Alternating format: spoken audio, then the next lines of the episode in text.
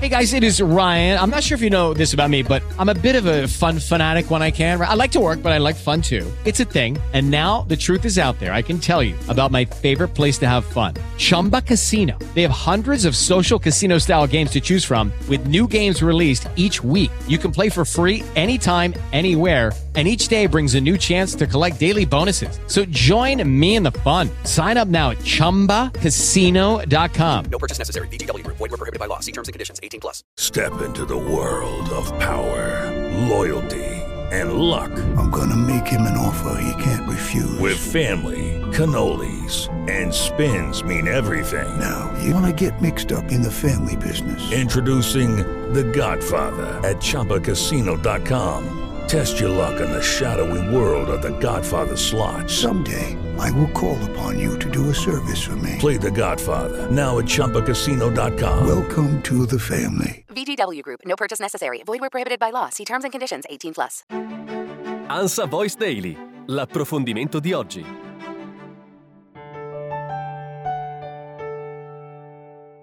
Oggi a Palazzo Chigi c'è stato un vertice con eh, la Premier Giorgia Meloni, il Ministro dell'Interno Matteo Piantedosi, quello della Difesa Guido Crosetto, i vertici dei servizi segreti, il Ministro degli Esteri Antonio Tajani e quello dei Trasporti e delle Infrastrutture Matteo Salvini.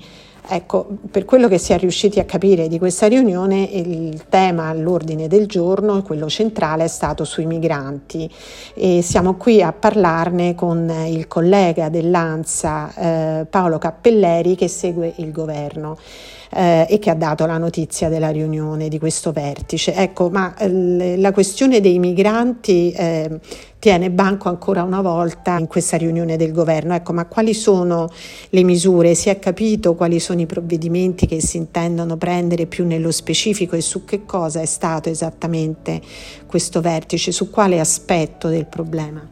Allora, la riunione arriva all'indomani dell'ennesima tragedia in mare con un naufragio con diverse decine di eh, morti e dispersi nelle acque libiche SAR e a quasi due settimane dal naufragio di Cutro.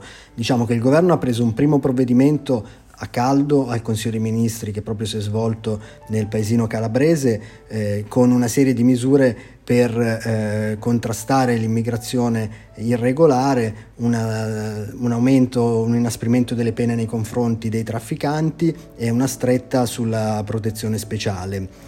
Un provvedimento che ha creato anche um, discrete tensioni all'interno della coalizione.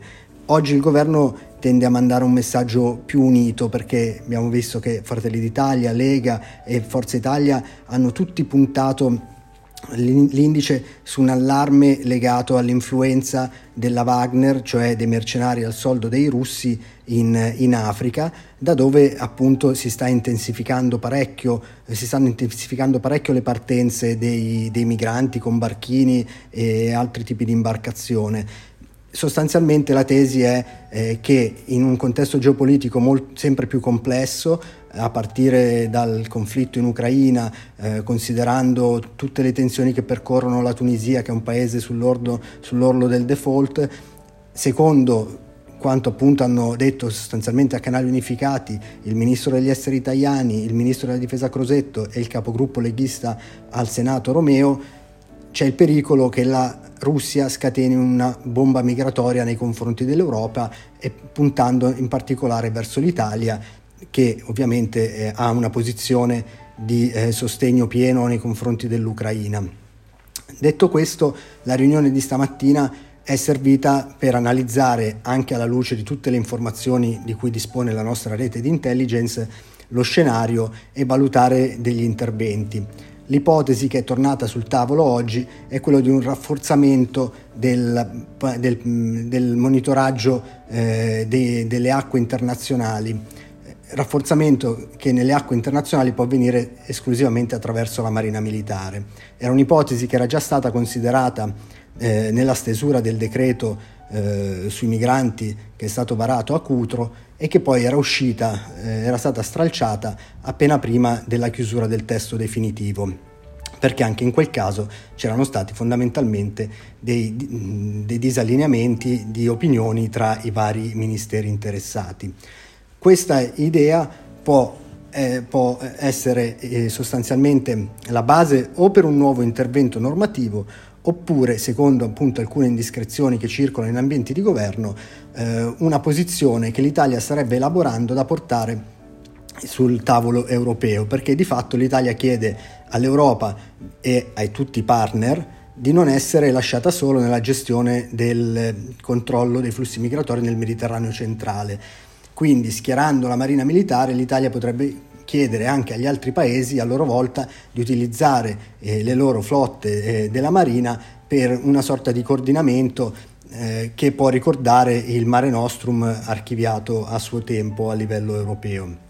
Beh, dunque, a questo proposito c'è proprio questo appello di cui tu stavi parlando prima, che, di Crosetto, che rivolge un po' a, all'Unione Europea, ma soprattutto alla Nato, perché dice che Unione, Nato e Occidente, così come si sono accorti appunto che gli attacchi cyber facevano parte no, di questo scontro globale che il conflitto ucraino ha aperto, dice oggi sarebbe opportuno, dice proprio Crosetto, che capissero che anche il fronte sud europeo sta diventando ogni giorno più pericoloso e quindi eh, appunto il suo invito è che dovrebbero prendere atto che l'immigrazione incontrollata e continua che appunto viene sommata alla crisi economica e sociale in atto, diventa un modo per colpire i paesi più esposti, in primis l'Italia, e, e quindi richiede che ci siano scelte geostrategiche chiare e nette.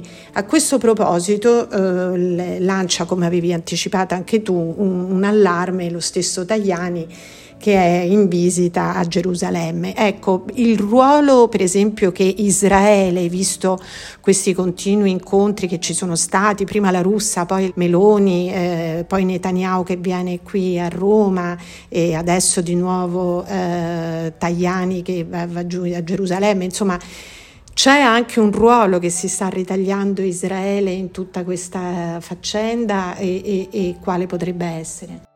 Allora, io credo che l'Italia il governo italiano parte dal presupposto che tutto quello che accade nel Mediterraneo, anche allargato, che quindi coinvolge anche l'area del Golfo e l'Indo-Pacifico, è in sostanza eh, lo scenario geopolitico che influenzerà i prossimi anni, nonché gli equilibri eh, mondiali a livello immediato. E quindi stanno ovviamente cercando sponde con tutti i paesi più influenti dell'area o anche con i paesi in situazioni più critiche. Eh, per dire l'area del Libano è una di quelle che eh, secondo appunto i vari report che sono stati analizzati dal governo in questi, in questi giorni è uno di quelli più attenzionati.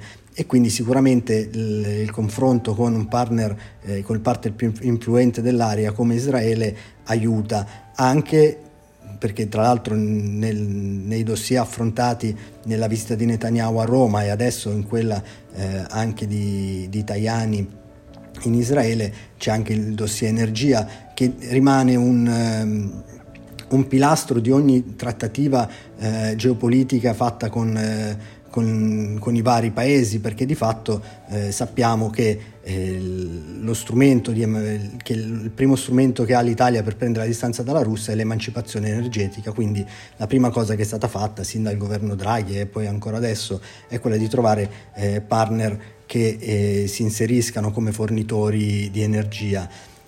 Detto questo, ogni tipo di eh, relazione diplomatica eh, rafforzata consente all'Italia poi di avere un ruolo più ehm, da protagonista e anche consente la, la, possibilità di anticipare alcuni fenomeni perché c'è anche un, un, denso scambio di informazioni di intelligence e diplomatiche che consentono una lettura anche più immediata di certi scenari che possono cambiare eh, rapidamente, possono evolversi anche in maniera eh, pericolosa un messaggio secondo me eh, che eh, un po' contraddistingue la giornata di oggi, probabilmente anche le prossime, è appunto il tentativo di internazionalizzare al massimo la crisi migratoria. Eh, L'Italia eh, ragiona sul fatto che ci sono almeno tre serbatoi di migranti mm, da cui potrebbero arrivare nei prossimi mesi flussi imponenti. Uno è la Tunisia, da cui si stima che nei prossimi mesi pot- possano arrivare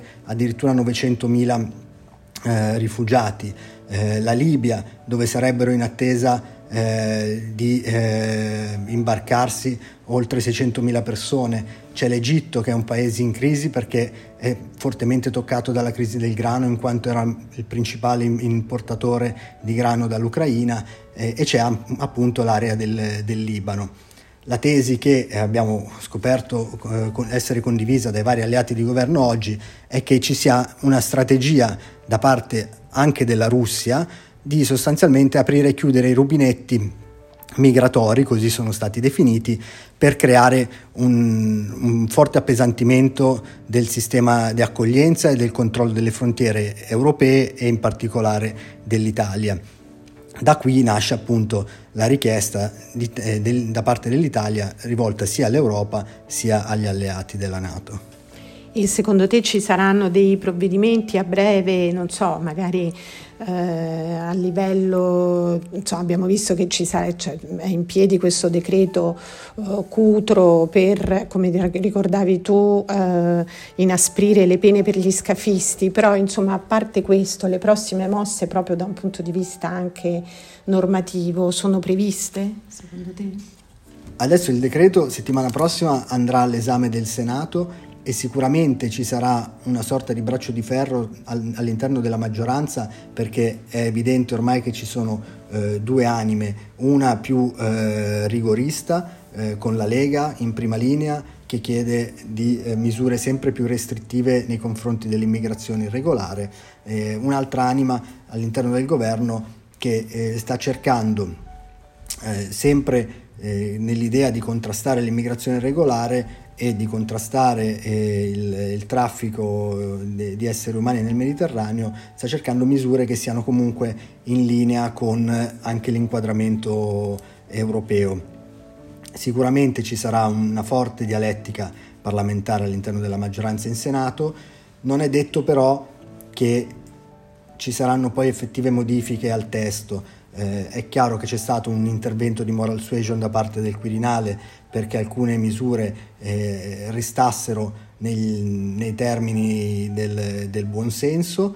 Eh, c'è una parte della maggioranza che è molto sensibile ai richiami del Quirinale e che sa anche che non si può aprire un fronte eh, delicato in Europa proprio nel momento in cui si cercano accordi sul patto per l'asilo e per le immigrazioni che saranno oggetto tra l'altro del Consiglio europeo a fine mese. Quindi tutta questa situazione è ovviamente in evolversi quotidiano, eh, quello che è chiaro però è che si agisce su due fronti, da una parte sul fronte interno dove c'è anche un, un'attenzione al, al, consenso, anche a quelli che sono i sondaggi, e dall'altra sul fronte europeo dove la partita è comunque molto complessa. Benissimo, grazie.